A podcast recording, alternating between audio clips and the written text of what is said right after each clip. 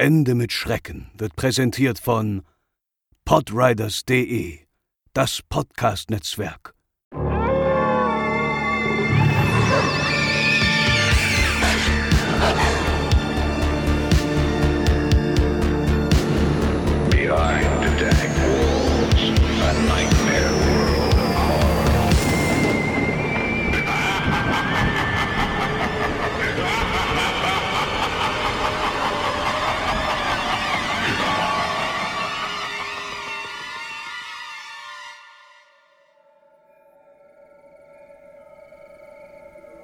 Zwei Wanderer waren eines Abends östlich der Stadt York in England unterwegs. Drei Tage dauerte ihre Route bereits an und trotz kurzer Rasten fühlten sich ihre Beine schwer an. Ihr nächster Stopp war Garrowby, aber bis dahin war es sicherlich noch ein Marsch von guten drei bis vier Stunden. Sie hofften aber noch vor Mitternacht dort zu sein. Der Himmel war klar und die Nacht würde kalt werden. Entsprechend trugen sie dicke Kleidung, dazu ihre Rucksäcke mit Verpflegung und anderen Utensilien. An einer Weggabelung kam ihnen ein älterer Mann entgegen. Beim Vorbeigehen nickten sie ihm freundlich zu, als sie hinter sich plötzlich ein Hey hörten. Sie drehten sich um und der Mann fragte sie, wo sie hinwollen. Garrowby, antworteten die beiden. Der Mann hielt kurz inne und blickte auf die Weggabelung hinter den beiden. Ihr wollt aber doch nicht den Weg über die Stamford Bridge nehmen, oder? fragte er zögerlich und gleichzeitig ängstlich. Die Wanderer nickten. Doch, genau den. Der Fremde begann den Kopf zu schütteln. Mit Händen und Füßen versuchte er den Wanderern die Route auszureden. Sie sollen links rumgehen und einen anderen Weg weiter nördlich über den Fluss nehmen. Das kam für die Wanderer gar nicht in Frage, denn dieser Umweg würde sie mindestens zwei Stunden extra kosten und sie wollten wirklich nicht länger als nötig in der Kälte der Nacht herumlaufen. Der Fremde bemerkte, dass er die Wanderer nicht überzeugen konnte. Also sagte er ihnen nur, dass sie in große Gefahr geraten werden, wenn sie die Stamford Bridge zu später Stunde ansteuern würden. Dann zog er weiter. Die Wanderer waren sichtlich verwirrt, hielten aber nichts vom Geschwätz des Fremden und setzten ihren Weg fort, Richtung der Stamford Bridge. Die Dämmerung war inzwischen bereits in die Schwärze der Nacht übergegangen.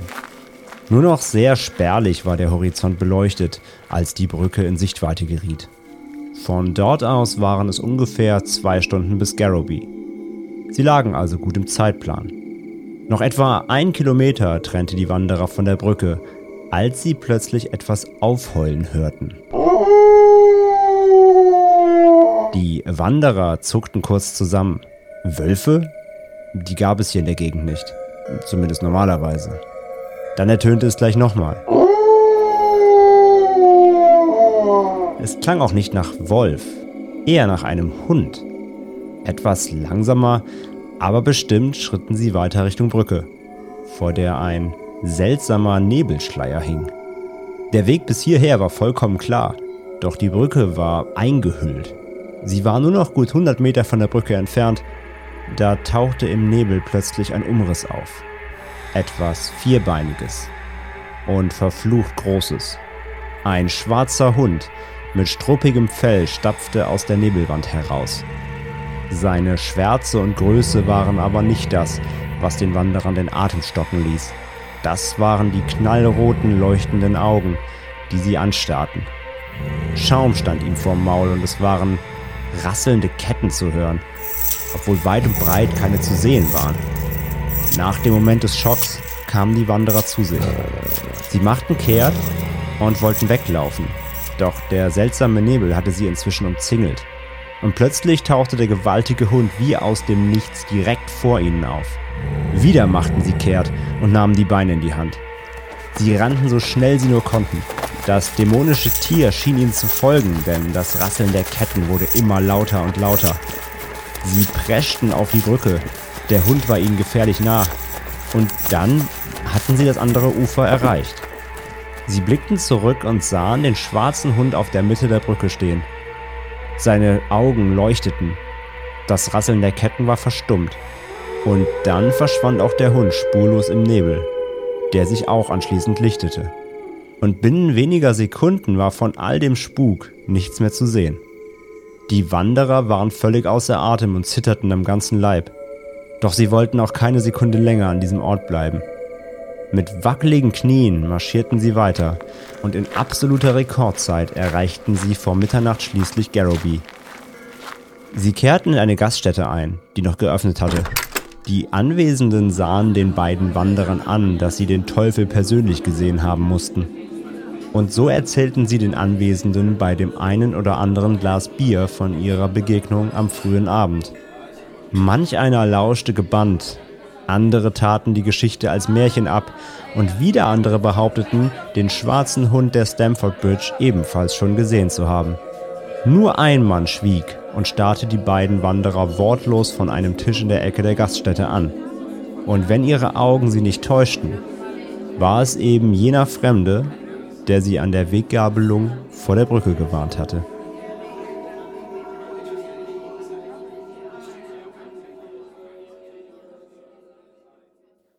Hallo und herzlich willkommen bei Ende mit Schrecken, euren absoluten Lieblingspodcast rund um urbane Legenden und Creepypasta.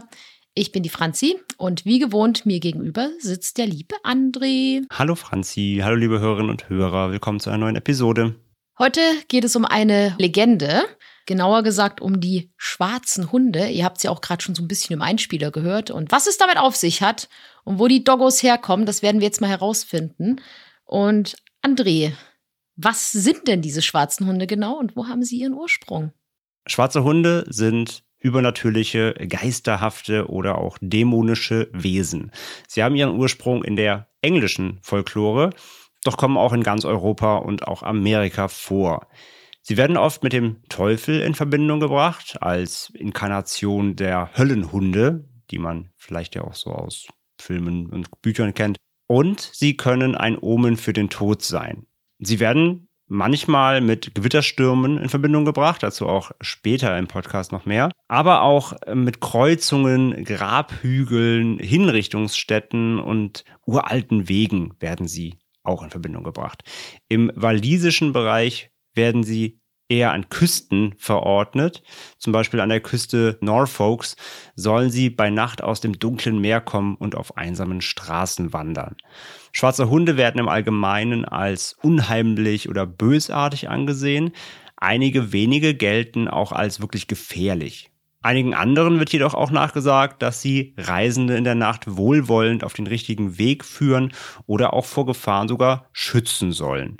Generell ist die große Beliebtheit von Hundelegenden nicht verwunderlich, denn Hunde waren ja die ersten domestizierten Tiere der Menschheit überhaupt und die Partnerschaft zwischen Mensch und Hund lässt sich bis in die Altsteinzeit auch zurückverfolgen. Ja, da waren die Katzen noch zu groß, ne? Ja. Die genauen Ursprünge des schwarzen Hundes sind sehr schwer nachzuzeichnen, denn es ist ungewiss, ob die Kreatur ihren Ursprung in den keltischen oder germanischen Elementen der britischen Kultur hat. In der europäischen Mythologie werden Hunde mit dem Tod in Verbindung gebracht. Beispiele dafür sind die walisischen Kun Anun, die nordischen Garm und der griechische Cerberus. Und alle gelten in irgendeiner Weise als Wächter der Unterwelt. Dieser Zusammenhang scheint auf die Aasfressgewohnheiten von Hunden zurückzuführen zu sein. Und es ist möglich, dass der schwarze Hund ein Überbleibsel dieser historischen Vorstellungen ist. Der Autor Mark Norman, der die Legende der schwarzen Hunde in England seit vielen Jahren erforscht, hat die frühesten Berichte über schwarze Hunde in der englischen Literatur bis ins Jahr 1127 zurückverfolgt. Und einige Historiker gehen davon aus, die Geschichten stammen aus der Zeit der Wikinger in England, vom riesigen Jagdhund Shukir und ihrer Götter Odin und Thor und den keltischen Legenden von Avan. Ich hoffe übrigens, ich habe das jetzt richtig ausgesprochen. Das stimmt. Und dessen Höllenhunde waren stets auf der Suche nach menschlichen Seelen. Aber all das wurde allerdings widerlegt, denn Odin hatte niemals einen Hund namens Shukir. Er hatte zwei Wölfe, nämlich Geri und Freki, die ihn begleiteten. Das wusste ich übrigens, denn ich habe mal ein äh, nordisches Tattoo mit genau diesen Wölfen gestochen und da hat mein netter Kunde mir das alles erklärt. Siehst du? Ja, ich dachte nämlich gerade schon so beim, beim, als ich das Skript gelesen habe, dachte ich so, Moment mal, das habe ich anders Wäre gelernt. Das suspicious. Ja, und dann kam aber die Auflösung und ich dachte, okay, gut. Ja. Ich spiele gerade Assassin's Creed Valhalla, das ist auch Thema übrigens. Ja. Ich spiele gerade Hades. Das ist und auch da gibt's Thema. ja auch Das ist Cerberus, ja. Genau, den kann man streicheln. Überall gibt's Hunde. ja. Kommen wir noch ein bisschen zu den Eigenschaften und ja dem generellen Aussehen solcher schwarzer Hunde. In der Regel werden sie als unnatürlich groß beschrieben und haben glühend rote oder auch gelbe Augen. Manche tragen eine Kette um den Hals, andere sind sogar kopflos. Manche können sogar menschliche Gesichter haben oder auch zwei Köpfe. Ihr Maul soll schäumen, wie man es von Tollwut kennt, und ihr Atem nach Fäulnis riechen. Ihr Fell ist äh, schwarz, wobei auch schon graue gesichtet worden sein sollen. Und manche sind zottelig und zerzaust, andere eher glatt. Manche sollen auf ihren Hinterbeinen laufen können und die meisten von ihnen sollen im Nebel verschwinden, sobald man sie sichtet.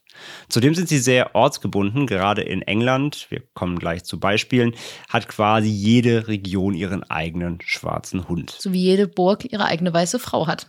Ja, da sieht man auf jeden Fall Parallelen, das kann man auch später noch mal gerne ein bisschen ausführen. Ja, trifft man auf so einen schwarzen Hund an einem der vielen Orte, wo es sie geben soll, dann gibt es eigentlich nicht so viel, was man machen kann. Die meisten von ihnen sollen einem einen Schrecken einjagen, und sich dann eben in Luft auflösen oder im Nebel. Andere Legenden besagen, dass man sofort stirbt, wenn man einem schwarzen Hund zu tief in die leuchtenden Augen blickt. Trifft man aber auf einen angriffslustigen schwarzen Hund, kann man nicht viel machen. In Regionen, die vom christlichen Glauben geprägt sind, heißt es, dass das Tragen eines Kreuzes oder das Bild eines Heiligen ausreicht, um den schwarzen Hund fernzuhalten. Ein anderer Aberglaube besagt, dass man einen Sargnagel bei sich tragen, den Boden hinter sich mit frischem Wasser besprenkeln oder eine Eisenschere bei sich tragen soll. Kuchisake Onna wäre schon mal safe. Kuchisake Onna würde jeden schwarzen Hund auf jeden Fall sofort verjagen. Und außerdem heißt es, man solle Kreuzungen, fließende Gewässer wie Flüsse und Bäche, Wälder oder lange Feldstrecken meiden. Also eigentlich darf man gar nicht mehr rausgehen, offensichtlich. In die super Großstadt. Da ja, darf man in raus. Supermärkte darf Aber da ist dann. Kuchisake Onna. Ist auch äh, schwierig, ne? Ja, Ja, und als nächstes wollen wir mal ein bisschen genauer auf so einige der, ich sag mal, bekanntesten schwarzen Hunde aus England eingehen. Und der erste von ihnen ist der Barges und der ist in Nordengland heimisch. Bei ihnen handelt es sich um einen mythischen, monströsen schwarzen Hund mit großen Zähnen und Krallen. Und in manchen Regionen kann sich der Name jedoch auf einen Geist oder einen Hauself beziehen, insbesondere in Northumberland oder Durham. Und der Ursprung des Namens kommt Tatsache von dem englischen Wort Ghost, was im Norden England als Guest ausgesprochen wurde. Und es wird angenommen, dass der Ursprung in der Kombination Burr und Jest ähm, Town Ghost bedeuten soll, also Stadtgeist. Mhm. Und andere erklären es als verwandt mit dem deutschen Bergheist oder Bärgeist. Und der Barges dient oft als Vorbote des Todes. Beim Tod einer bedeutenden Person kann der Bargest erscheinen, gefolgt von allen anderen Hunden der Gegend, in einer Art Trauerzug, der den Tod der Person mit Heulen und Bellen ankündigt. Und wenn sich jemand den Bargest in den Weg stellen würde, würde dieser dann mit einer Pfote zuschlagen und eine Wunde hinterlassen, die nie wieder verheilen würde. Der Bargest kann nicht nur die Gestalt eines großen schwarzen Hundes mit feurigen Augen annehmen, sondern auch unsichtbar werden und mit dem Geräusch rasselnder Ketten umhergehen. Wie so ein klassisches Gespenst, kann man dann schon fast sagen. jo. Er kann auch den Tod eines Menschen vorhersagen, indem er sich an die Schwelle seines Hauses legt. Zudem kann der Bargest keine Flüsse überqueren, was dann auch wieder so ein bisschen an den Vampirmythos erinnert, Mhm. an diesen so richtig alten. Ja, da heißt es ja auch, dass die keine fließenden Gewässer überqueren können. Genau. Es gibt eine Legende über den Bargest, welche sich Trollers Jill nennt. Und sie erzählt die Geschichte eines Mannes, der sich zum schrecklichen Jill des Kalksteinhügels wagt, um in einem Akt ritueller Magie den Bargest zu beschwören und ihn zu begegnen. Der leblose Körper des Mannes wurde dann kurz darauf mit unmenschlichen Zeichen auf der Brust entdeckt. Es gibt auch eine Geschichte über den Bargest, dass er gelegentlich in die Stadt York eindringt, wo er der Legende nach in den engen Gängen der Stadt einsame Reisende angreift. Die Hausnummer 1 des historischen Gebäudes The Shambles trägt bis heute den Namen Bargest. Und der Bargest lässt sich tatsächlich auch in der Popkultur wiederfinden. Im Buch Black Dog des berühmten Autors Neil Gaiman gibt es einen Bargest, der schwarze Magie beherrscht. Und im TV-Film von 1978 namens Devil Dog, The Hound of Hell, gibt es einen Bargest namens Lucky. Das, das ist, ich verlinke gerne mal das Cover in den Show, das ist nämlich sehr lustig. Das sieht aus wie so ein Pudel mit so rot photoshoppten Augen. Das sieht Cute. so null gefährlich aus. Und im Videospiel Kingdoms of Amalur, sehr zu empfehlen an dieser Stelle, Hm. sehr zu empfehlen, aus dem Jahr 2012 waren Bargest-Wolfartige Gegner zu finden. Und es gibt noch viele weitere Verwendungen, zum Beispiel im Tabletop-Spiel Dungeons and Dragons, weitere Videospiele oder Musikalben mit Thematiken rund um den Bargest. Also auf jeden Fall ein berühmter Hund. der ist reichlich, der, der für reichlich Legenden und Gesprächsstoff gesorgt hat, bis hin eben in die Popkultur. Also auf jeden Fall einer der bekanntesten in England. Und ich mache weiter mit dem nächsten, der auch große Spuren nach sich gezogen hat, nämlich der schwarze Hund von Newgate. Und der, ja, ist quasi direkt in London, soll er, soll er sein Unwesen treiben. Der Schwarzhund von Newgate ist eine Legende über den Spuk im ehemaligen Londoner Newgate-Gefängnis, das sich neben dem Old Bailey, also dem zentralen Strafgericht, in der Nähe der St. Paul's Cathedral in London befand. Und obwohl man davon ausgeht, dass die Legende schon lange vorher in der Folklore existierte, stammt die früheste Aufzeichnung der Legende aus dem Jahr 1596 und wird einem Gefängnisinsassen namens Luke Hutton zugeschrieben. Das Werk von ihm heißt The Discovery of a London Monster called The Black Dog of Newgate. Die Geschichte erzählt, dass während einer Hungersnot unter König Heinrich III. von England ein Gelehrter im Newgate-Gefängnis eingekerkert wurde, der ein Hexenmeister zu sein schien, der den Untertanen des Königs mit seinen Zaubereien und teuflischen Hexereien viel Leid zugefügt hatte.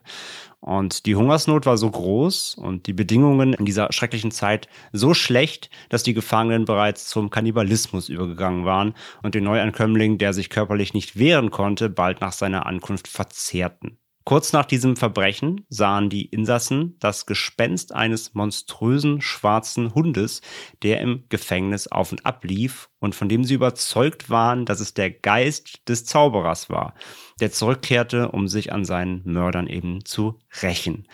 Und dieses Wesen tötete und verzehrte die Verantwortlichen einen nach dem anderen, bis die letzten Überlebenden von der Angst in den Wahnsinn getrieben aus dem Kerker ausbrachen und auch entkamen.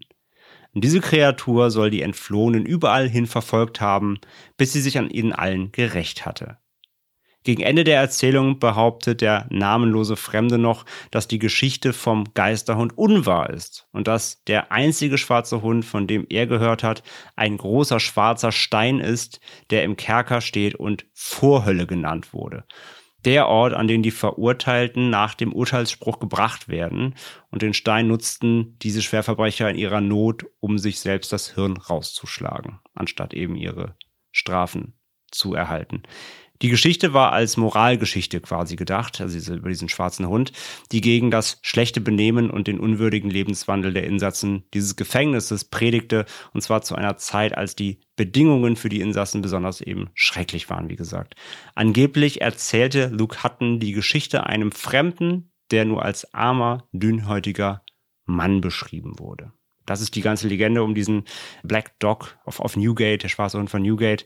Also soll in diesem Gefängnis umhergegangen sein, aber eigentlich sagt dann der Autor selbst, es ist nur eine Erfindung, es ist nur eine, eine Moral, es ist ein, ein Totem quasi, der diese schwere Zeit in diesen Gefängnissen irgendwie abbilden sollte. Als nächstes kommen wir zum Black Shuck, der im Osten von England heimisch ist. Und das ist ein geisterhafter schwarzer Hund, der an der Küste und in der Landschaft von Ostengland umherstreifen soll. Und er wird außerdem auch Old Chuck oder Old Chock oder einfach nur Chuck genannt. Berichte über Black Chuck sind Teil des Volksglaubens in Norfolk, Suffolk, den Cambridgeshire Fans und Essex. Und die Beschreibungen des Aussehens und des Wesens der Kreatur variieren hierbei beträchtlich. Manchmal wird Black Chuck als Omen des Todes beschrieben, in anderen Fällen jedoch ist er wohl gesellig. Komm, Old Chuck, wir trinken mal ein Bier. Kleiner Funfact, ich habe mir gerade beim Vorlesen der Städte ein bisschen die Zunge verknotet, aber ich habe mein Bestes gegeben. Das war sehr gut. Danke. Ja, kommen wir zum Ursprung der Legende. Dem Oxford English Dictionary zufolge leitet sich der Name Schack vom altenglischen Wort Skuka, das bedeutet Teufel oder Unhold ab, vielleicht aber auch von Sku, was erschrecken bedeutet. Die erste gedruckte Erwähnung von Black Shuck stammt von Reverend E. S. Taylor in einer Ausgabe der Zeitschrift Notes and Queries von 1850, in der Shuck the Dog Fiend beschrieben wird. Darin schrieb Taylor, ich habe gehört, dass viele Menschen in Ost-Norfolk und sogar in Cambridgeshire dieses Gespenst als einen schwarzen, zotteligen Hund mit feurigen Augen und von der Nummer Größe beschrieben haben, der um Mitternacht Kirchhöfe besucht. Die Beschreibungen von Black Chuck variieren sowohl in der Form als auch in der Größe. Von der eines großen Hundes bis hin zur Größe eines Kalbes oder Pferdes gibt es da alles. Der Autor W.A. Dutt beschrieb in seinem 1901 erschienenen Buch Highways and Byways in East Anglia die Kreatur folgendermaßen. Er nimmt die Gestalt eines riesigen schwarzen Hundes an und, und streift durch dunkle Gassen und einsame Feldwege, wo sein Heulen dem Wanderer zwar das Blut in den Adern gefrieren lässt, seine Schritte aber kein Laut von sich geben. Ihr erkennt ihn sofort, wenn ihr ihn seht, an seinem feurigen Auge. Er hat nur eins, und das befindet sich, wie das eines Zyklopen, mitten auf seinem Kopf. Aber eine solche Begegnung könnte dir das schlimmste Unglück bringen. Man sagt sogar, dass eine Begegnung mit ihm eine Warnung ist, dass dein Tod noch vor dem Ende des Jahres eintreten wird. Du tust also gut daran, die Augen zu schließen, wenn du ihn heulen hörst. Schließe sie auch dann, wenn du dir nicht sicher bist, ob es der Hundedämon oder die Stimme des Windes ist, die du hörst. Eine der bemerkenswertesten Berichte über Black Chuck ist der über sein Erscheinen in den Kirchen von Bungay und Blytheburg in Suffolk. Am 4. August 1577 soll Black Chuck in Blyburg bei einem Donnerschlag durch die Türen der Holy Trinity Church eingebrochen sein. Er rannte das Kirchenschiff hinauf, vorbei an einer großen Menschenmenge, tötete dabei einen Mann und einen Jungen und ließ den Kirchturm durch das Dach einstürzen. Als der Hund verschwand, hinterließ er Brandspuren an der Nordtür, die bis heute noch an der Küche zu sehen sein sollen. Die Begegnung am selbigen Tag in der St. May's Church im Bungay wurde in der Schrift A Strange and Terrible Wonder des Klerikers Abraham Fleming im Jahr 1577 beschrieben. Dieser schwarze Hund lief mit großer Schnelligkeit und unglaublicher Eile unter den Leuten in sichtbarer Gestalt durch die ganze Kirche ging zwischen zwei Personen hindurch, als sie auf ihren Knien im Gebet beschäftigt waren, und drehte ihnen beiden auf einmal den Hals um, so dass sie sogar an, an der Stelle, wo sie knieten, gerade starben. Der Historiker Dr. David Waldron und Autor Christopher Reeve vermuten, dass ein heftiger elektrischer Sturm, der in zeitgenössischen Berichten zu diesem Zeitpunkt erwähnt wird, zusammen mit dem Trauma der laufenden Reformation dazu geführt haben könnte, dass die Berichte in die Folklore eingegangen sind. Und Black Shuck soll auch in der kleinen Stadt Littleport im östlichen Cambridgeshire spuken. Der örtliche Volkskundler W.H. Barrett erzählt eine Geschichte aus der Zeit vor der englischen Reformation, in der ein Mädchen aus der Gegend wilde Minze in einem nahelegenden See sammelt und von einem riesigen schwarzen Hund vor einem lüsternden Mönch gerettet wird, wobei beide bei diesem Kampf getötet werden. Die Einheimischen werfen die Leiche des Mönches daraufhin in den See und begraben den Hund, von dem es heißt, er spuke in der Gegend herum.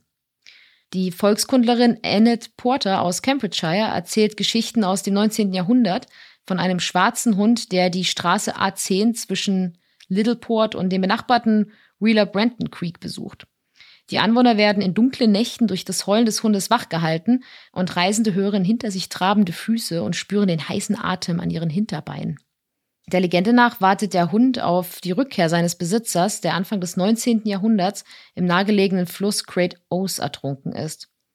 Dieser Spuk selbst endete dann angeblich 1906, als ein Anwohner mit seinem Auto in der Nähe der Stelle, an der der Besitzer des Hundes ertrunken sein soll, gegen etwas Festes fuhr, das nie gefunden wurde. Ja, und im Mai 2014 da wurde Black Shuck nochmal auf den aktuellen Plan gerufen, das ist noch gar nicht so lange her, denn da wurde in Leston Abbey ein großer Hund von Dick Ventures ausgegraben. Also es ist eine freie Organisation, die eben Grabungen anstellt zu historischen Dingen und so weiter. Und die East Anglian Daily Times schrieb daraufhin einen Artikel mit der Frage, ob es sich um die Überreste von Black Shuck handeln könnte. Dick Venture selbst wies die Behauptung, dass es sich bei dem Hund um Black Shuck handelte, eindeutig zurück und gab an, dass er 72 Zentimeter groß war, etwa so groß wie eine Dogge. Die Kohlenstoffdatierung der Knochen deutete auf ein Todesdatum zwischen 1650 und 1690, 1730 und 1810 oder nach 1920 hin. Finde ich jetzt etwas unvage, aber. ach Quatsch, okay. ach Quatsch, das ist doch voll. Ach. das würde ich sagen, das könnte gestern passiert sein oder vor 400 Jahren. Ich bin mir unsicher, ja. Der englische Liedermacher und Poet Martin Newell veröffentlichte ein Gedichtband zu Black Shuck außerdem. Dafür interviewte er Einheimische, die den schwarzen Hund gesehen haben wollen. Eine Frau aus der Gegend erzählte ihm, dass sie Black Shuck an einem frühen Sommermorgen in den 1950er Jahren in der Nähe von Cromer gesehen hatte, als sie von einem Tanzabend zurückkehrte. Ein Mann aus Suffolk sagte, er habe den Hund eines Abends in den Sümpfen bei Felixstowe gesehen und eine Hebamme aus Essex, die in den 1930er Jahren nach einer Entbindung mit dem Fahrrad nach Hause fuhr, sagte, in einer Winternacht wurde sie von der Kreatur durch die Gassen bei Tolson Darcy verfolgt. Sie fügte hinzu, der Hund sei riesig gewesen und ganz gleich, wie schnell sie in die Pedale trat, erschien mühelos mit ihr Schritt zu halten. Die Erscheinung die die ganze Zeit über still blieb, verschwand dann plötzlich. Ja, das hatten wir ja schon ab in den Nebel, ne? Und auch Black Shark, ähnlich wie der Bargest, haben es in die Popkultur geschafft oder hat es in die Popkultur geschafft. Denn zum Beispiel im Horrorfilm Annabelle Comes Home, dem dritten Teil der Annabelle-Reihe aus dem Conjuring-Universum von 2019, ist Black Shark einer der Dämonen, der von der Puppe Annabelle wiedererweckt wird, als sie ihre Kräfte wiedererlangt aber auch die Rockband The Darkness benannte auf ihrem Album Permission to Land einen Song Black Shuck. Und im Videospiel, ich habe es eben schon mal erwähnt, Assassin's Creed Valhalla von 2020, kann man auf Black Shuck im Osten Englands treffen. Und wenn man ihn besiegt, also er ist ein Gegner im Spiel, wenn man ihn besiegt, erhält man seinen Kopf als Trophäe. Ja, und auch bei Black Shuck gibt es sonst noch viele weitere Referenzen in Film, TV und Musik aus den letzten, ja, locker 50 Jahren. Als nächstes geht es wieder nach Nordengland, denn da kann man den schwarzen Hund Gütrash antreffen. Und das ist ein legendärer schwarzer Hund, der angeblich auf einsamen Straßen auf Reisende wartet. Gütrash kann in Form von Pferden, Maultieren, Kranichen oder Hunden erscheinen und er führt Menschen in die Irre, aber kann auch wohlwollend sein und verirrte Reisende auf den richtigen Weg führen. Generell ist Gütrash aber gefürchtet.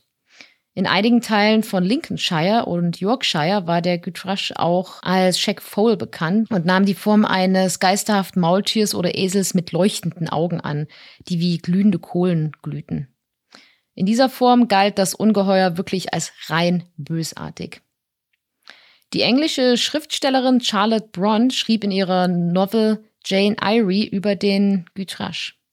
Während sich das Pferd näherte und ich darauf wartete, dass es in der Dämmerung auftauchte, erinnere ich mich an einige von Bessies Erzählungen, in denen ein Geist aus Nordengland vorkam, der Gütrash genannt wurde, und der in Form eines Pferdes, Maultiers oder großen Hundes einsame Wege verfolgte und manchmal verspätete Reisende überfiel, so wie dieses Pferd jetzt auf mich zukam. Es war ganz in der Nähe, aber noch nicht in Sicht. Als ich neben den Tramp Tramp ein Rascheln unter der Hecke hörte, und dicht unter den Haselstämmen glitt ein großer Hund hervor, dessen schwarz-weiße Farbe ihn deutlich von den Bäumen abhob. Er war genau eine Form von Bessies Gütrash, ein löwenartiges Wesen mit langem Haar und einem riesigen Kopf und seltsamen, präterkaninen Augen. Das Pferd folgte, ein hohes Ross. Niemand ritt jemals auf dem Gütrash. Er war immer allein. Ja, und diese Erwähnung aus dem Buch vom Jahre 1847 ist wahrscheinlich die erste Erwähnung dieses Wesens. Niemand reitet auf ihm, ist immer allein. Das ist voll er traurig. Er ist eine Single Lady. ja, das waren mal so ein paar äh, ausführlichere Beschreibungen von, wie gesagt, bekannteren schwarzen Hunden aus England. Und jetzt haben wir noch ein paar aus England. Dann machen wir ein bisschen kürzer, ein paar Honorable Mentions quasi, welche auch noch sehr bekannt sind oder irgendwie in einer Weise eine ganz spannende Geschichte hinter sich herziehen. Zum Beispiel den Freybuck. Das ist ein monströser schwarzer Hund, der aus der mittelalterlichen englischen Folklore stammt, insbesondere auch wieder hier aus Norfolk. Und wie die meisten übernatürlichen schwarzen Hunde war er etwa so groß wie ein Kalb und zog durch die Landstraßen, um Reisende zu erschrecken. Dann gibt es noch den schwarzen Hund von Lyme Regis, denn in der Nähe der Stadt in Dorset stand ein Bauernhaus, das von einem schwarzen Hund heimgesucht wurde. Dieser Hund richtete nie Schaden an, aber eines Nachts versuchte der Hausherr in einem betrunkenen Wutanfall, ihn mit einem Eisenschürhaken anzugreifen. Der Hund flüchtete auf den Dachboden, wo er durch die Decke sprang, und als der Herr die Stelle aufsuchte, an der der Hund verschwunden war, entdeckte er ein Versteck mit Gold und Silber. Der Hund wurde dann nie wieder im Haus gesehen, aber bis heute sucht er um Mitternacht eine Gasse heim, die zu einem Haus führt und Hay Lane oder auch Dog Lane genannt wird. Und normale Hunde, die sich nachts in dieser Gegend herumtreiben, sind wohl oft schon auf mysteriöse Art und Weise verschwunden. In Lyme Regis gibt es bis heute ein Bed and Breakfast Hotel, das die Old Black Dog heißt. Also wenn ihr mal geil snacken wollt, dann ab in den alten schwarzen Hund. Ja, dann gibt es noch den schwarzen Hund von Tring. Und in der Gemeinde Tring bei Hertfordshire wurde 1751 ein Schornsteinfeger namens Thomas Colley durch Erhängen hingerichtet, weil er Ruth Osborne, die er als Hexe beschuldigte, ertränkt hatte. Und Colleys Geist spuke heute in Form eines schwarzen Hundes an der Stelle des Galgens und auch das Klirren seiner Ketten soll zu hören sein. In einer Geschichte sahen zwei Männer, die dem Hund begegneten, eine Flammenerscheinung, bevor er vor ihnen erschien, groß wie ein Neupfundländer mit den üblichen brennenden Augen und langen scharfen Zähnen. Nach ein paar Minuten verschwand er aber wieder wie ein Schatten im Nichts. Und als nächstes kommen wir zum, Achtung, wilder Name, Keppel Trade. Keppel Trade. Denn in Westmoreland, an den angrenzenden Teilen von Yorkshire, glaubte man an Keppel Trade, der die Gestalt eines beliebigen Vierbeiners annehmen konnte, aber gewöhnlich als großer schwarzer Hund erschien. Seinen Namen erhielt er von der Scheune, in der er lebte, der Keppel Trade Bahn, in der Nähe von Millenthorpe. Er leistete den Menschen auf dem Hof nützliche Dienste, wie zum Beispiel das Eintreiben der Schafe, aber gegenüber Außenstehenden war er wiederum sehr boshaft und schadenfroh, bis er dann eines Tages deswegen von einem Pfarrer verbannt wurde. Der Keppel Trade war also sowohl ein Helfer als auch ein Gauner, der sich eher wie ein Hauskobold als wie ein typischer schwarzer Hund verhielt.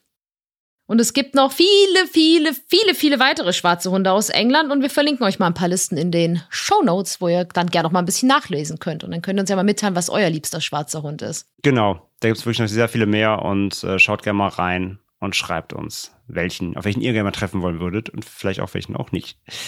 Ja, dann komme ich noch zu einem ganz besonderen schwarzen Hund, nämlich der schwarze Hund, der eigentlich gar keiner war, nämlich der berühmte Hund von Baskerville. Ähm, das ist nämlich eigentlich keine wirkliche Legende, sondern es ist der dritte Roman mit Sherlock Holmes, der Originalroman und eine der bekanntesten Detektivgeschichten vom Autor Arthur Conan Doyle.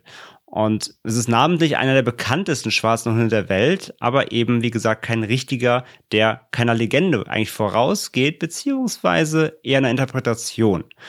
Denn im Roman spukt ein schwarzer Hund herum, aber, und jetzt Achtung, Spoiler, falls ihr das Buch nicht kennt, die Geschichte nicht kennt, das irgendwann nochmal lesen möchtet, skippt kurz zwei Minuten nach vorne. Ich spoiler kurz die Story vom, vom Roman. Sherlock Holmes findet am Ende nämlich heraus, dass der schwarze Hund in der Geschichte, der eben da umherspukt und Leuten Angst einjagt, eigentlich ein ganz gewöhnlicher Hund ist, nämlich eine Kreuzung aus Bluthund und Dogge. Er war ganz abgemagert und ausgehungert und deswegen auch bissig und angriffslustig. Und zudem wurde ihm ein Phosphorpräparat in die Augen gespritzt, wodurch sie im Dunkeln leuchteten. Also da hat, waren Menschen dahinter. Das ist fast wie eine Scooby-Doo-Geschichte. Ja, es, es gibt kein wirkliches Monster. Es wurde eben von Menschen initiiert, um Leute zu erschrecken.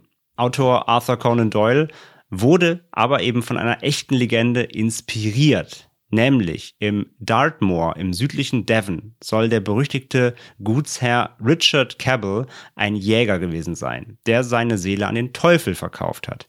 Und als er im Jahr 1677 starb, sollen schwarze Hunde um seine Grabkammer erschienen sein. Obwohl es in der Geschichte von Doyle gar keinen übernatürlichen schwarzen Hund gibt, wurde der Hund von Baskerville in der Popkultur aber immer wieder als Prototyp für den schwarzen Hund verwendet. Also in, in Filmen, in Hörspielen, eben in Games und so weiter. Also Hund von Baskerville eigentlich hier schon mal gehört. Und dann verbindet man immer wie eine Horrorgeschichte, aber eigentlich ist es ein Kriminalroman, wo es eigentlich gar nichts Übernatürliches gibt. Aber er hat sich trotzdem irgendwie manifestiert als das mit Aushängeschild für diesen schwarzen Hund-Mythos.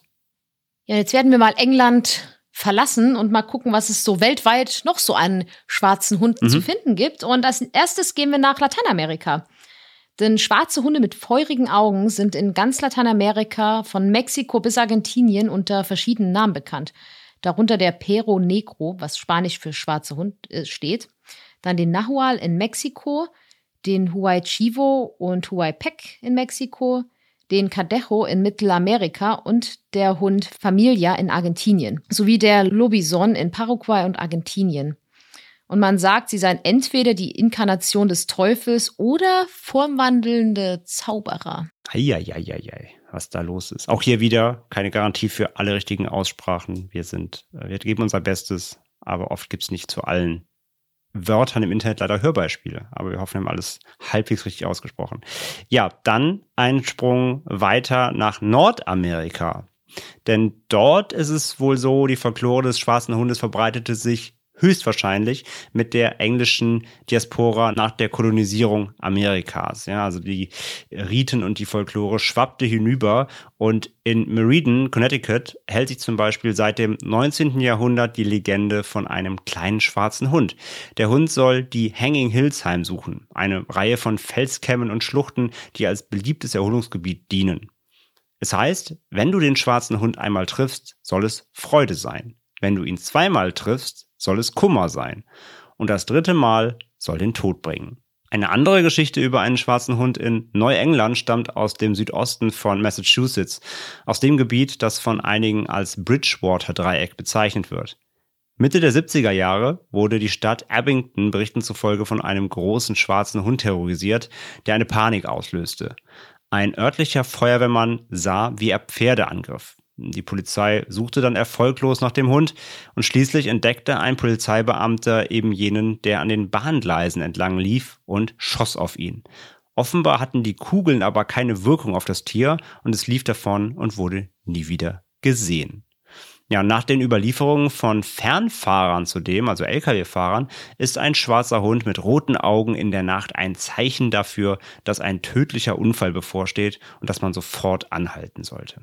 Das ist so ein bisschen wie in Amerika schwarze Hunde gehandelt werden. Und zu guter Letzt kommen wir mal in unsere heimischen Gefilde, nämlich nach Deutschland. Und da fangen wir an mit dem schwarzen Hund von Süchteln. Das ist in Nordrhein-Westfalen. Denn in Süchteln in Viersen in NRW gibt es den Spukpech. Und dabei handelt es sich um ein kleines Hochwäldchen, in dem viel Unheimliches passieren soll. Und dort soll laut einer Legende wohl unter anderem ein schwarzer Hund umgehen. Denn in grauer Vorzeit wohnte in Süchteln ein reicher Mann, der sein großes Vermögen hauptsächlich durch Betrug erworben hatte. Als er fühlte, dass er bald sterben würde, vergrub er sein ganzes Geld in diesem kleinen Wäldchen am Heidweg. Und nach seinem Tode erschien er in einen großen schwarzen Hund mit feurigen Augen verwandelt am Spukpech und muss nun auf alle Zeiten in der Geisterstunde um den verborgenen Schatz herumschleichen, um ihn zu bewachen. Genau, dann ab von NRW nach RLP, nach Nordrhein-Westfalen, nämlich genauer gesagt nach Trier. Da gibt es nämlich den Trierer Stadtgeist. Denn in Trier erzählt man sich die Legende von Rictius Varus oder auch Rictiovar oder auch Rixius Varus.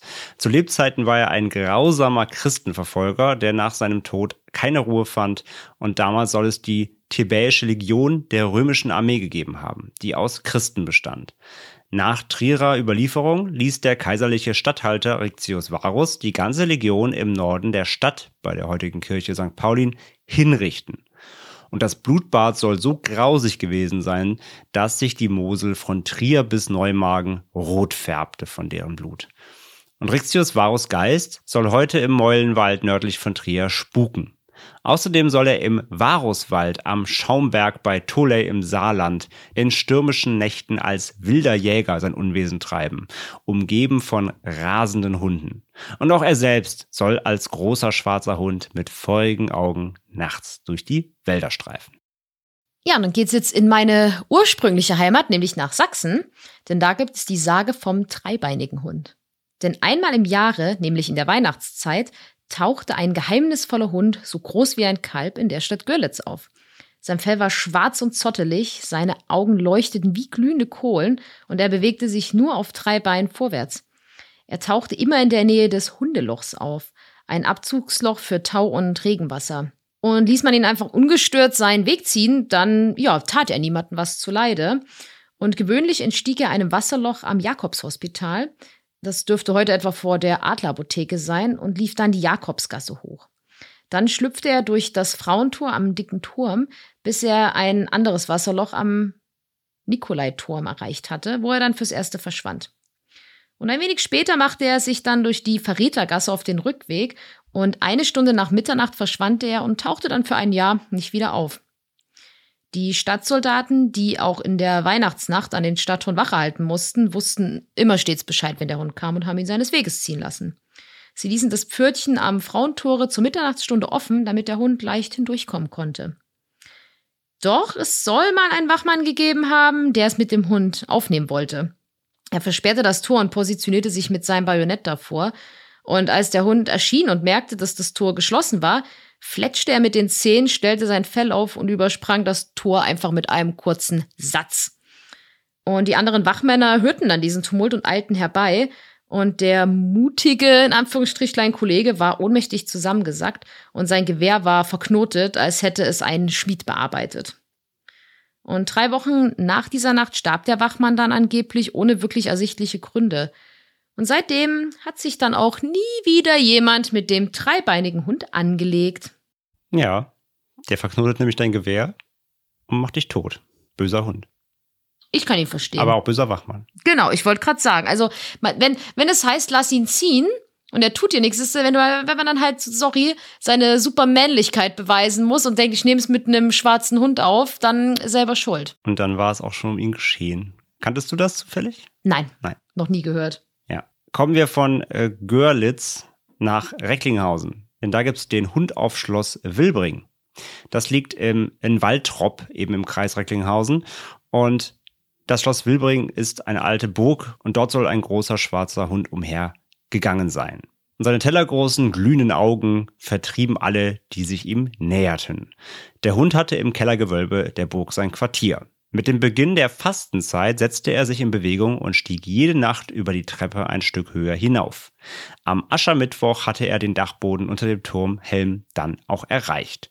Man versuchte das Tier auch zu vertreiben, doch wenn man auf den Hund schoss oder auf ihn einstach, prallten alle Waffen von ihm ab und für die Menschen bedeutete das dann auch den sicheren Tod. In den Nächten nach Aschermittwoch war der Hund dann verschwunden, bis er im nächsten Jahr wieder auftauchte. Ja, und es gibt zwei Interpretationen zum Hund von Wilbring. Manche glauben, er soll Menschen dazu mahnen, sich an den christlichen Brauch des siebenwöchigen Fastens zu halten.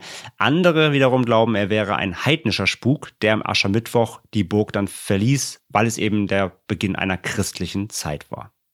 Ja, das waren die Beispiele aus Deutschland. Auch hier gibt's noch mehr. Auch hier verlinken wir wieder ein bisschen was. Könnt ihr euch nochmal einlesen. Ich muss sagen, die meisten Deutschen, die aber auch so im Internet zu finden sind in den Quellen und Büchern, haben aber oft auch Verweise zu Werwölfen. Da liegen wir mal sehr nah. Also gerade in Deutschland sind Werwölfe immer eher, also dass es, dass es doch eher, eher Menschen sind in Form von Tieren, hat da immer noch so ein bisschen die Vorherrschaft. Also dieser klassische schwarze Hund, der stammt doch ganz klar eben aus England die meisten deutschen Geschichten haben da irgendwelche Querverweise schon wieder. Das sind so die, wo der schwarze Hund in seiner reinen Form, sage ich noch am ersten, rauskommt. Ja. Und jetzt kommen wir mal ein bisschen nochmal zum Überbau des Ganzen, nämlich, ja, wie kann man denn solche Erscheinungen, solche Legenden, solche Volkssagen denn deuten und interpretieren? Franzi. Ja, ein Beweis für existierende schwarze Hunde im Sinne von Geistern oder Dämonen gibt es natürlich nicht, aber es deutet einiges darauf hin, dass der schwarze Hund eine Art archetypisches Symbol sein könnte. Andere glauben wiederum, dass die Geschichten um den schwarzen Hund möglicherweise entstanden sind, um zum Beispiel Grabschändung zu verhindern oder um Kleinkindern Angst einzujagen, damit sie verbotene Plätze meiden. Also da haben wir wieder das typische Motiv der Abschreckung. Einfach, mhm. was wir schon in anderen Legenden oder urbanen Legenden häufiger hatten. Ja, soll Menschen, Kinder, wen auch immer vor irgendwas fernhalten. Geh genau. nicht zu genau. spät dahin, geh nicht zu spät dahin. Ja, genau, genau. Lauf nicht alleine über den Feldweg, geh nicht zum Bach und so weiter, ja. Und eine andere Theorie sagt, dass die Sichtungen eventuell auf Wetterphänomene zurückzuführen sind, wie zum Beispiel elektromagnetische Strahlung, Wasseradern oder Energiequellen. Genau, das sagte ich auch zu Beginn schon, ne, dass irgendwie schwarze Hunde oft so mit Gewittern und mhm. sowas in Verbindung stehen. Das könnte eben so eine Erklärung sein, dass man vielleicht im Dunkeln irgendwie, man ist nachts unterwegs, vielleicht es regnet schwer, ja, wir befinden uns noch in einer Zeit, wo Aberglaube und Co. noch großes Thema sind, dann erkennt man vielleicht im Nebel irgendwas. Vielleicht war es halt dann wirklich ein wilder Hund oder ein Wolf. Mhm. Man hält es halt für ein Monster. Ja, und die Vorstellung, dass schwarze Hunde den Tod verkörpern oder ankündigen, dürfte auf die Antike zurückzuführen sein, wo ja zum Beispiel auch jetzt ganz krasser Kontrast, zum Beispiel Katzen wiederum heilige Tiere waren, die sogar von dem Besitzer mumifiziert wurden. Genau. Also diese Bindung zu Tieren war eine ganz andere. Genau. Aber was auch immer jetzt diese Ursprünge sein mögen, eine schöne Schauergeschichte gibt's ja einfach immer ab, wie man merkt. Genau. Also wie bei fast allen Themen rund um solche Sagen natürlich. Es wurde nie ein echter schwarzer Geisterhund mit glühenden Augen oder sogar nur einem Zyklopenauge gefunden. Aber ja, im Zweifelsfall wisst ihr, es war der Wind. Jetzt kommen wir zum Abschluss noch zu einer wahren Geschichte, die ich gefunden habe, die ich, also die nicht ganz zu dem Thema passt, aber irgendwie doch, denn sie hat mit Hunden zu tun, sie hat mit was Unheimlichem zu tun und sie hat mit England zu tun. Und deswegen passt sie halt dann doch wieder irgendwie zum Thema, nämlich es geht um das Geheimnis der Overtown Bridge. Und die liegt nahe der schottischen Stadt Dumbarton. Und es handelt sich um eine viktorianische Steinbrücke aus dem 19. Jahrhundert. Eine kleine Straße am Rande der Stadt führt da zu ihr, schlängelt sich da hoch und die Brücke ist am höchsten Punkt circa 15 Meter hoch und führt über den Spardy Lynn. Das ist ein kleines Gewässer. Und auf der anderen Seite der Brücke liegt das Overtown House. Das ist ein großes Herrenhaus, welches zwischen 1860 und 1863 errichtet wurde. Im Zweiten Weltkrieg war das Haus dann Militärkrankenhaus und bis 1970 danach noch ein ziviles Krankenhaus. Heute gehört es der Stadt Dumbarton, die es weiter verpachtet. Ja, zurück zur Brücke. Diese Brücke sorgte seit den 1950er Jahren für seltsame Vorfälle. Denn von der Brücke stürzten sich auffällig viele Hunde in den Tod. Mindestens einer pro Jahr, manchmal auch mehrere. Insgesamt sollen sich über 600 Tiere seit den 50er Jahren dort runtergestürzt haben. Die meisten starben, manche überlebten aber dann auch eben schwer verletzt, da eben unten nur so ein kleines Bächlein fließt und da eben Steine sind. Das heißt, es geht meist leider nicht gut aus. Hunde generell sollen bereits beim Betreten der Brücke unruhig werden und reißen sich sogar von den Leinen der Besitzer los. Die Hunde springen immer ungefähr auch von der gleichen Stelle ab, was sehr auffällig ist. Und ja, Menschen rätselten, was könnte es sein und viele glaubten auch immer die Brücke oder das, auch das Haus selbst, das Herrenhaus, das wäre alles verflucht. Ja, da wär, irgendwie wird dann Fluch drauf fliegen auf der Gegend. Und auch eine weiße Frau soll man dort schon gesehen haben. Natürlich, natürlich. natürlich. Denn wenn, ein, wenn eine Brücke verflucht ist, kann eine weiße Frau nicht vom, weit vom Herrenhaus entfernt sein. Ja, 1994 gab es zudem noch einen ganz schrecklichen Vorfall. Da warf ein geistig verwirrter Mann seinen zwei Wochen alten Sohn von der Brücke in den Tod. Als er sich selbst dann auch noch unterstützen wollte, konnte ihn gerade seine Frau noch so im letzten Moment dran hindern. Und vor Gericht sagte er aus, sein Sohn war vom Teufel besessen. Und er wurde dann in eine Nervenheilanstalt eingewiesen. Auch ganz, ganz schrecklicher Vorfall. Aber zurück zu den Hunden. 2006 kam man durch Untersuchungen zumindest auf eine vermutlich, vermutlich richtige wissenschaftliche Lösung.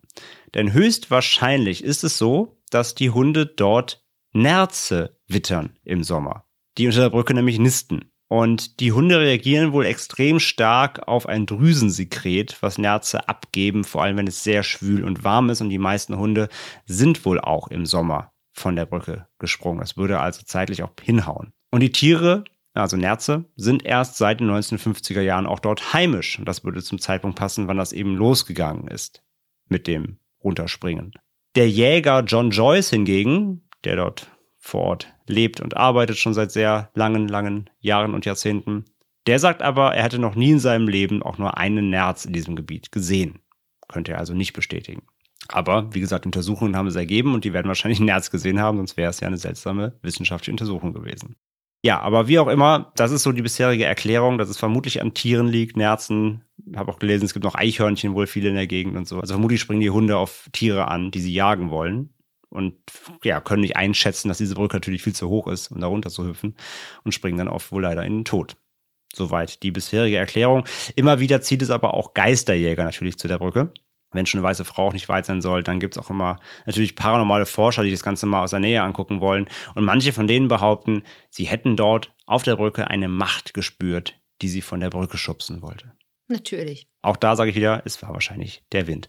So viel zur Brücke, zur Overtown Bridge. Ja, wie gesagt, nicht komplett schwarzer Hund, aber fand ich als kleine Geschichte hier, als wahrer Hintergrund äh, mit der Verbindung Hunden und England noch ganz interessant. Und das wäre auch die Faktenlage für heute. Das war der schwarze Hund in all seiner Gänze. Wir haben viel gelernt, haben viele Geschichten heute gehört, haben sehr viele Beispiele gehört. Also ihr merkt schon, Schwarze Hunde gibt es nicht zu knapp an allen Ecken und Kanten und Wässern und Wegen und Kreuzungen, vor allem in England. Es hat sich zwar dann auch in andere Territorien und Länder übertragen, aber der Ursprung ganz klar eben in England zu finden. Dort gibt es auch, wie gesagt, die, die meisten einzelnen Hunde, wie gesagt, pro, pro Gebiet, pro Stadt hat eigentlich jeder eine eigene. Wir, das, wir verlinken alles. Das war nur ein Bruchteil von dem, was zu finden ist. Hunde pro Quadratkilometer. Ja, genau. zehn, zehn schwarze Hunde pro Quadratkilometer in England nicht alle haben solche ausgefeilten langen Historien und ne, Erzählungen und finden sich dann in Schriften wieder, wie jetzt die, die wir vorgestellt haben. Beim vielen heißt es auch nur, auf dieser Kreuzung ist ein schwarzer Hund. Er soll sehr groß sein und böse. Punkt. So, das, ne, also das wollten wir jetzt nicht alles hier rein mitnehmen, weil dann wären wir in zwei Jahren noch beschäftigt. Dann würden wir hier die sechs, die sechs Stunden schwarze Hund-Folge äh, machen. Aber das war, glaube ich, mal ein guter Überblick, um euch mal dieses Thema näher zu bringen Und ich hatte, muss sagen, ich hatte bei der Recherche wirklich großen Spaß. Ich mag ja solche Volkssagen und schwarze Hunde sind ja auch so ein Klassiker. Ne? Die standen auch schon lange auf unserer Liste und äh, ja, jetzt haben wir sie mal hier durchgekaut. Franzi, was sagst du denn zu schwarzen Hunden? Ich finde die schon süß. muss ich sagen. Also, du findest sie schon süß. Ich finde die schon süß. Wenn sie ja. angriffslos Zähne fletschend dir entgegenkommen auf dem Kreuzweg, dann denkst du dir, ach, ist ja niedlich. Ja. Nein, ich finde das eine, eine coole Volkssage muss ich sagen. Ich, ich äh, muss zugeben, ich äh, hätte nicht gedacht, dass es da so viele gibt, weil ich verbinde, also ich bin eher so der, der halt weiß, es gibt viele Werwolf-Sagen, aber mhm. dass es direkt jetzt reine Sagen nur von schwarzen Hunden gibt, hatte ich gar keinen Peil von. Okay. Also ich kenne das dann halt wirklich eher so aus Videospielen, wo man dann eher so diese typischen aus der ganz alten Mythologie hat, wie zum Beispiel jetzt hier bei Hades und sowas mit Cerberus. Ja. So die kenne ich, aber dass es da direkt jetzt so viel, äh, gerade in England, dass es da ja 100 schwarze Hunde pro Quadratkilometer gibt. Das hätte ich jetzt auch nicht gedacht. Aber finde ich, finde ich eine sehr schöne Legende. Kanntest du denn, äh, kannst du denn Baskerville zumindest? Ja, das wusste, das ja, kannte ich, ja. ja. Aber ja. wusstest du doch, dass es gar kein echter schwarzer Hund ist? Nee, das wusste ich nicht. Ja, das, ja, das ich lese nur Manga. Das denken ja wirklich viele, also dass, dass, dass der Baskerville-Hund eben Dämonenhund ist. Das ist eine Horrorgeschichte. Das ist es aber eigentlich nicht. Das ist eine ganz normale Kriminalgeschichte. Und es gibt zum Beispiel auch ein Videospiel zu Baskerville, also mhm. zu der Sherlock Holmes Geschichte. Und da haben sie aber den Hund als Dämon drin. Gemacht, ah, ne? okay. ne? Also es wird auch dahin gelenkt, dass er so da so wahrgenommen wird. Aber in der eigentlichen Ursprungsgeschichte ist es, ist es nichts. Es ist ein Fake quasi schon. Da ist es schon ein Hoax. Und die, die Popkultur hat aus ihm dann einen echten Dämonenhund so quasi gemacht. Ja. Aber ich finde die Motive halt wieder interessant. Ich meine, man kann sie wieder ableiten. Ich meine, das haben wir ja schon so oft hier festgestellt. Wir haben es eben schon so ein bisschen umrissen, ne? Mhm. Dass man sagen kann, okay, es ist wahrscheinlich dann doch wieder eben dieses, geh nicht auf diesem Weg allein. Geh nicht im Dunkeln raus. Ne? Oder hier, wir haben ja gehört, mit diesem Grabschänden, ne? So, vielleicht auf Friedhöfen, geh nicht auf diesen Friedhof, da ist nachts ein, ein, ein, ein schwarzer Hund unterwegs, ne? Oder dass man eben als ableitet aus, jemand stirbt und kommt als schwarzer Hund irgendwie wieder. Das hatten wir jetzt auch ganz oft ja gehört, ne? Und das auch verbunden mit einerseits, dass der Hund halt früh domestiziert wurde, so der beste Freund des Menschen quasi, aber dann ja auch gleichzeitig wurden Hunde ja auch so ein bisschen eben verteufelt weil sie ja eben so als Höllenwächter gelten, so Höllenhunde. Ne? Mhm. Ne? Also Hunde hatten schon, glaube ich, obwohl sie dann eben schnell vom Menschen abgerichtet wurden, hatten sie auch lange einen schlechten Ruf. So, ne? Also waren ja keine lieben Tiere. Also entweder waren sie halt, sie waren ja keine Schoßhunde, sag ich mal. Das sind sie heute. Früher waren Hunde ja, wenn dann, Jagdhunde auch vor allem. Ne? Sie waren ja dafür da, um entweder zu jagen, Vieh einzutreiben oder sowas eben. Sie waren Arbeitsnutztiere. So dieser, der klassische Schoßhund, so der heute der Familienhund, das ist ja, das ist ja neumodisch, sag ich mal. Und dann eben, wenn Hunde, glaube ich, früher dann auch aggressiv wurden, wurden sie halt auch schnell auch eben für, für Bestien schnell, schnell gehalten. Also ich glaube, daher kommt das auch. Das hatte ich auch so ein bisschen quer gelesen in meinen Quellen dass dann, dass dann einerseits auch diese Furcht vor Hunden, ne, gerade auch dann irgendwie Bezug hier hatten wir auch gehört, ne, schäumender Mund, dieses Tollwut-Symbol, mhm. ne, dass dann Hunde eben dann rasend werden, gerade wenn es wilde Hunde ist, die, die eben nicht, nicht gezähmt sind, quasi nicht abgerichtet sind. Und ich glaube, da hat sich sehr viel vermischt dann wahrscheinlich früher. Plus dann eben, auch. dass Menschen nicht aufgeklärt waren, ne, viel Aberglaube kommt dazu, Geistergeschichten, Religion, Glaube, ne? weil wir ja gehört haben, von wegen, man, man kann irgendwie einen schwarzen Hund vertreiben, wenn man ein Kreuz bei sich hat. Ne? Also das klassische Christensymbol, das heißt, der schwarze Hund ist das Böse, ist der Teufel und ich kann ihn mit einem christlichen Symbol irgendwie ähm, bekämpfen. So, das, das, da kommt es ja auch ganz stark her, merkt man ja. Ja, und was man halt auch wirklich merkt, ist, dass so dieses Motiv vom schwarzen Hund oder dass diese Hunde generell halt auch in der Popkultur super, super, super, super verankert sind. Mhm. Also mir fällt da auf Anhieb das erste, wobei ich, wo ich bei Schwarz noch am Anfang so Pechboten denken musste, ist aus einer siebenteiligen Buchreihe über Magiere, da gibt, wo ich jetzt nicht Autorin und Werk nennen möchte, ähm, aus Gründen. Da gibt's im dritten Teil, taucht auch ein großer schwarzer Hund auf. Ich glaube, der wird als Krim bezeichnet. Und dann wird auch gesagt, oh mein Gott, das ist ein Todesbote. Oi, oi, oi, da musst du aufpassen. Äh, da musste ich sofort dran denken. Hm. Oder äh, ich spiele ja sehr leidenschaftlich Genshin Impact. da gibt es die Game. Das sind in dem Fall aber Wölfe, muss man sagen. Was wurde ja Anfangserfolg, haben wir auch einen äh, ähnlichen Namen erwähnt und die sind, das sind richtige Scheißgegner. Die vergiften einen und sind richtig garstig. Mhm. Ich hasse sie. aber sie sind auch cool und haben ein cooles Design. Aber da merkt man ja schon, dass das in der Popkultur sehr verankert ist. Mhm, absolut. Also wir haben jetzt hier keine, nicht noch Einzelreferenzen, YouTube-Videos und so. Klar gibt es auch irgendwie Kurzfilme mit Hunden und so. Es gibt ja auch viele Horrorfilme, die irgendwie mit Hunden spielen. Also sei es Stephen King Sujo auch, ne? Ist ja mhm. ganz bekannt. Natürlich auch der Roman. Also, dass Hunde auch als, als, als aggressive Bestien dargestellt werden, auch in der Popkultur der Moderne, ist ja auch bekannt. Ja, oder auch zum Beispiel der Film Pack der Wölfe. Mhm. Da geht's ja auch um so einen bösen, großen Hund, der da Menschen und vor allen Dingen Frauen töten soll und angreifen soll. Und Spoiler, falls ihr den Film nicht gesehen habt, das war auch wieder sowas menschgemachtes, ähnlich wie der Hund von Baskerville. Genau, es war ja auch ein Fake am Ende, ja. Genau. Ja, ja, genau. Ja, aber eben dieses Hunde, Hunde, Hunde als, als ähm, Bestien-Thema, wie gesagt, das zieht sich ja auch durch. Und jetzt ganz speziell eben schwarze Hunde, wir haben ja ein, zwei Beispiele genannt, gibt's eben auch Filme, die darauf eben genau aufbauen. So. Also es hat sich wirklich sehr lange durchgezogen und sie werden immer gerne so als, als Symbol eben, ähm, als Archetyp, wie wir schon gehört haben, ja, auch verwendet, um dann eben so dämonische Bestien eben darzustellen. Ja. Was natürlich in der heutigen Zeit fies ist, weil heute gelten ja Hunde als die absoluten wie schon gesagt, liebsten genau, ja. Wesen der Welt. Und ich glaube, das macht den Schreck noch schlimmer, wenn man sagt, nee, Achtung, der Hund, der ist aber böse und der beißt dich oder ist ein Todesbringer. Ich glaube, das macht nochmal so einen extra Schrecken. Ja, ja, ja, genau. Es gab auch, letzt, ich glaube, letztes Jahr oder vorletztes Jahr nochmal so einen Film aus Spanien oder so. Prey heißt der, also internationaler Titel. Da ging es auch darum, dass so ein Mädchen im Rollstuhl, die hat halt einen Hund und der, der kriegt dann irgendwie Tollwut und greift sie halt an. Ist auch der Klassiker so. Und das ist eigentlich so ein Hund, der für sie da sein soll, so als, als Beschützer und ein bisschen zum Anführungszeichen helfen, so als, als Begleithund. Und der wird dann halt böse und greift sie halt an. Ne? Genau. Das ist das Motiv eben, dass der beste Freund des Menschen sich gegen dich richtet. Das ist so der neumodische Ansatz. Und damals war es halt vor allem, glaube ich, eben der Aberglaube und das, äh, das Tratschen auf dem Markt. So, hast du schon gehört, da soll wieder ein böser, böser Hund umgehen. Was da ganz viel reingespielt hat eben. Und ob es dann, wie gesagt, ob, ob sie wirklich Tiere gesehen haben, diese ganzen äh, angeblichen Zeugen, ob da wirklich was war, ob sie Hirngespinste hatten, Halluzinationen im Nebel halt irgendwas, ein anderes Tier dafür gehalten. Ich meine, wir haben oft gehört, kann auch mal ein Wolf sein, kann aber auch mal eine Kuh sein, kann aber auch mal ein Esel sein, weiß ich nicht. Da wurden ja scheinbar alle Tiere einfach mal verteufelt früher. Und das, das, das, da vermischt sich, glaube ich, einfach sehr, sehr viel aus, aus diesen Ansichten dieser Zeit und das, was man geglaubt hat. Ja. Ja, spannend. Ich glaube, das war's dann auch für heute. Ja. Wir sind durch. Das waren die schwarzen Hunde. Wir hoffen, ihr hattet äh, ein bisschen Spaß mit unserem Thema. Ihr habt euch ein bisschen gegruselt, ihr habt was gelernt. War mal wieder sehr historisch auch heute. Und mythologisch vor allem auch. Wir sind gespannt auf euer Feedback. Wie gesagt, äh, schaut mal in die Show Notes. Wir verlinken euch mal ganz viel. Wenn ihr auch noch mehr lesen wollt, vor allem weitere Beispiele zu schwarzen Hunden, dann schaut euch das an. Und schreibt uns gerne mal überall, wo man uns findet. Twitter, Instagram und Co., Facebook, Discord. Äh, schickt uns euer Feedback. Was sind eure favorisierten schwarzen Hunde? Welche findet ihr am spannendsten? Welche Legende? Schreibt uns mal. Fänden wir spannend. Und dann bedanken wir uns artig Vielen, vielen Dank. fürs Zuhören, wie immer. Das war Folge 85 von Ende mit Schrecken. Und was gibt's noch zu sagen? Nicht so viel. Folgt uns, abonniert uns, bewertet uns bei iTunes und Spotify, wenn ihr mögt. Folgt uns auf euren Kanälen, empfehlt uns gerne weiter an alle, die ihr kennt. Und dann hören wir uns in Folge 86 wieder. Bis dahin sagen wir lieber Ende mit Schrecken als Schrecken ohne Ende. Tschüss. Ciao, ciao.